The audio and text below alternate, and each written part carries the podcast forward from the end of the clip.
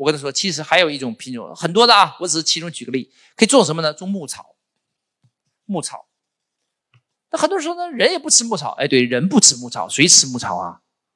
牛羊啊，对不对啊？牛羊其实它核心的消费的就是牧草。但是我告诉大家，中国百分之九十的牧草是进口的，中国很多地区牧草不能自给的。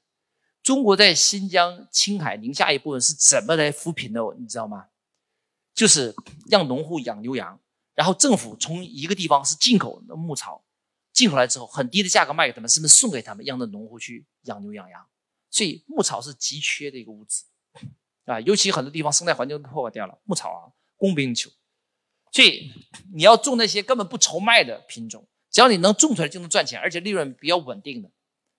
关注我，学习更多内容。